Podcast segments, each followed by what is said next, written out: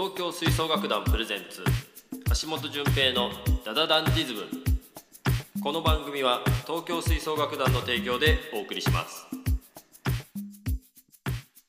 皆さんこんにちは。東京吹奏楽団プレゼンツ橋本純平のダダダンディズム第17回目の配信です。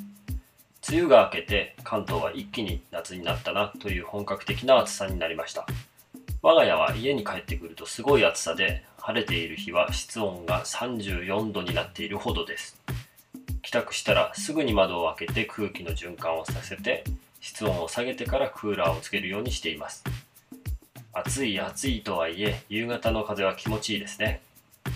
今年は行事で夏を感じることができる機会が少ないので何か小さなことでも季節を感じるようにしようと思います。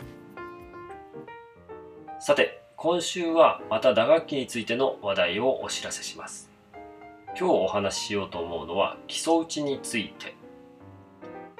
打楽器の経験がある方なら一度は聞いたことがあるであろう一つ打ち二つ打ちロールについて私橋本純平のコンセプトをお伝えしようと思います。まずは一つ打ち二つ打ちについて簡単に説明をすると一つ打ちはワンストロークで1打。2つ打ちは1ストロークで2打となります。つまり腕の上げ下げが1回で1打。これが1つ打ち。腕の上げ下げが1回で2打。これが2つ打ちです。これをぜひ打楽器をたしなむ皆様には覚えていただきそして実践できるようにしてもらいたいんです。2つ打ちの失敗例でよく見かけるのが速い1つ打ちを2打しているという状況です。2つ打ちは楽に速い音符を演奏するための奏法なのですが逆にバタバタしてリズムも流れも悪くなってしまっているパターン。ロールは細かい演奏をするということが目的ではなくロングトーンと捉えています。管楽器がロングトーンをするように同じ音を持続させるということを基本として考えてもらうといいかと思います。しかし音がうまくまとまらず力で押さえつけてバウンドが少なくザザザザザザといったように連打のようなロールになってしまう方をよく見かけます。そんな方にアドバイスしているのはバチを振り上げたらそのまま打面に着地させて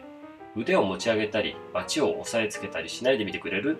何もしないでいいからというような感じにアドバイスをしています。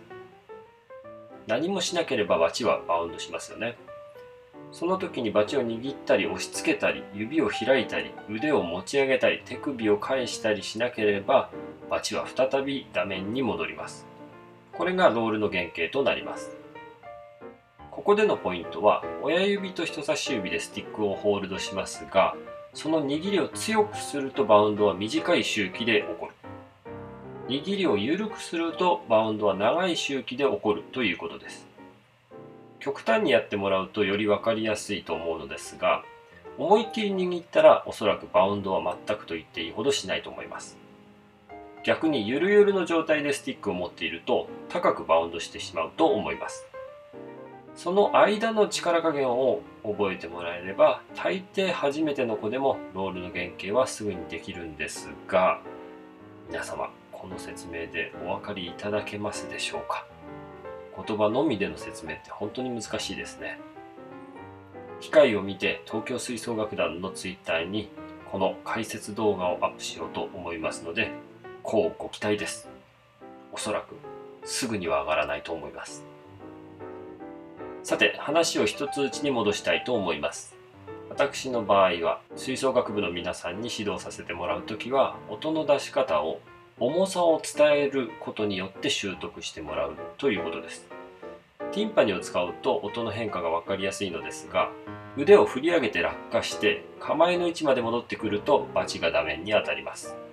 この時にバチを握ってしまうと硬い音色になってしまいます。バウンドが抑えられてしまうからですね。逆に緩く持っているとポーンと響きのある柔らかい音色が出ます。これを基本に考えてもらっています。このバチこの楽器が持っている一番ナチュラルな音を出してみようというような感じですさらにここに腕の重さも一緒になってくれるとさらに深い芯のある音になるので実際に試して音色の変化を感じて練習していただければと思います2つ打ちの場合は4つの方法に分けて説明をしようと思います。1つ、1打目は1つ打ちと同じように振り上げたら構えの場所に向かって落下。2つ、そのリバウンドを腕や手首で返すのではなく指を開くことによって返します。シーソーのように親指と人差し指のグリップを支点としてリバウンドをさせます。3つ。開いた指を閉じることによってまたバチが画面に当たります。4つ。その時に得たリバウンドで腕の振り上げにつながるという手順になります。手の形としては画面に当たった時にパー。上に行く時にグーといった感じですかね。こうすることで腕の上げ下げは1回で2打打つことができます。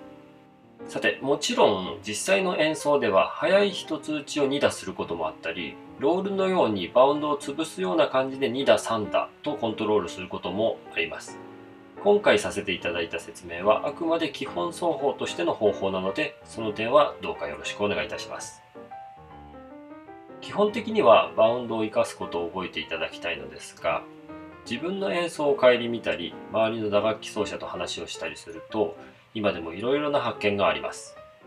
バウンドを生かすとか言っておきながら実際の演奏ではバウンドを殺すことの方が多かったりするんですよね。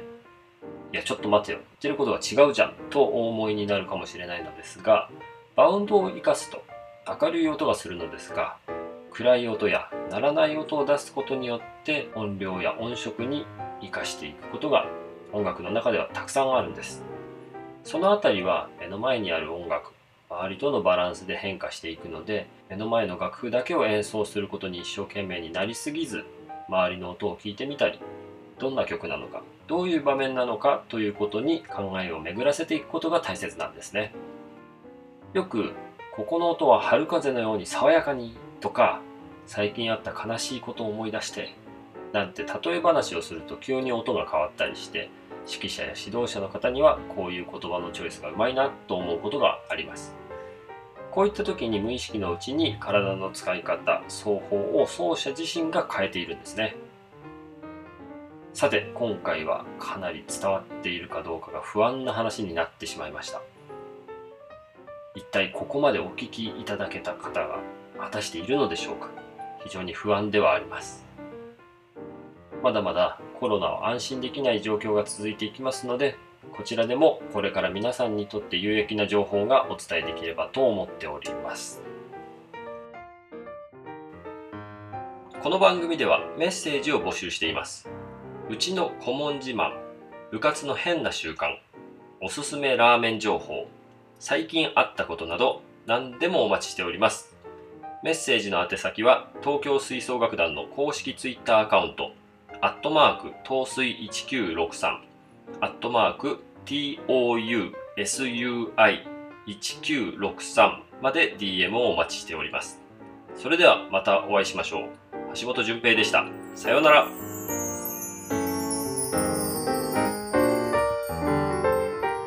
番組は東京吹奏楽団の提供でお送りしました。